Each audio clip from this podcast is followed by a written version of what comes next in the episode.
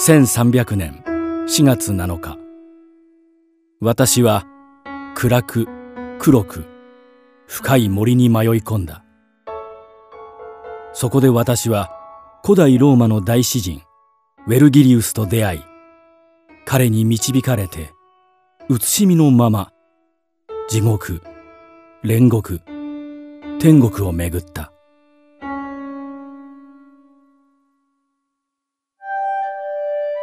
新曲地獄編第34曲。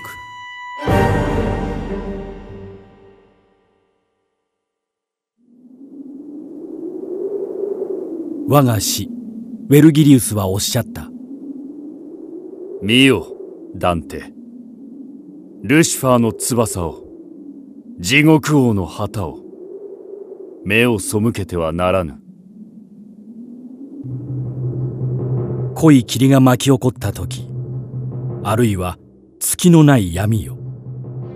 はるか遠くから粉を引く風車を見た時のように私は確かにそれを見た。ああなんと恐ろしい光景だろう。凍てつく風が我が身と心に吹き荒れる。私たちは亡霊たちがことごとく氷に覆い塞がれ水晶の中の藁くずのごとく透けて見えるところに着いた。ある者は身を伏せある者は頭もしくは足の裏を上に向けて立っている。また弓のように顔を足元まで曲げている者もいる。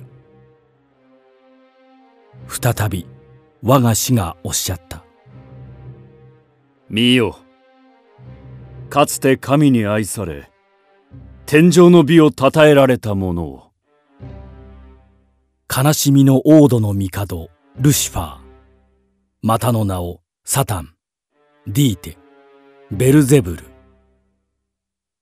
これが創造主に向かい眉を上げた者の報いであろうか。巨大な醜い体の胸から下を氷漬けにされ口から血の混ざったよだれを滴らせている。次に私は彼の頭に三つの顔があるのを見た。前方の顔は赤。右の顔は白と黄色の間。左の顔はナイル川の水上の人々のような肌の色だった。またそれぞれの顔の下にはコウモリのような翼が生えている。ルシファーはその6つの翼をはためかせ風を起こしている。コキュートスがことごとく凍っているのはこの風によるものだ。彼は6つの眼から涙を流し3つの口それぞれに罪人を入れ歯で噛み砕いていた。あの三人のうち最も重い罰を受けているのは前方のイスカリオテのユダ。足だけがルシファーの口の外であがいている。左右の二人はカエサルを殺したブルータスとカッシウス。さあ見るべきものは見た。先を急ごう。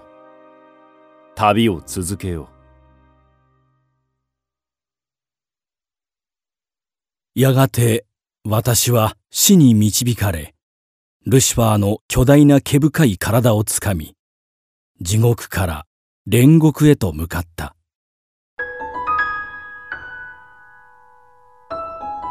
そうして私たちは少しも休まずに歩きついに再び天と共に巡りゆく美しい光。